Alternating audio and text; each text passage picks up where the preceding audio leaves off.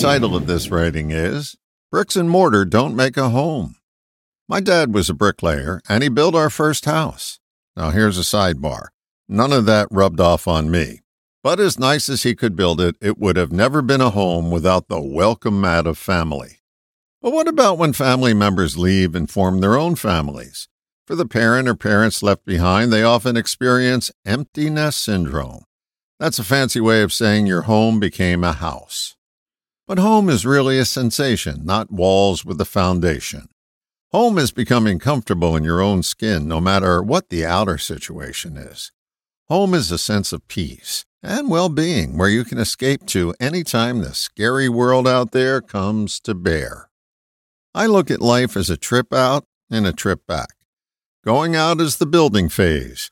Coming back is subtracting all that doesn't add to your peace. Coming home is the acceptance that all you gathered on the trip out is not necessary for you to be comfortable anywhere and at any time.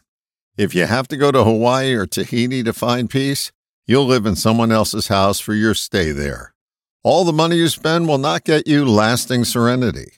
That only comes when your inner sensations make any house a home. All the best, John.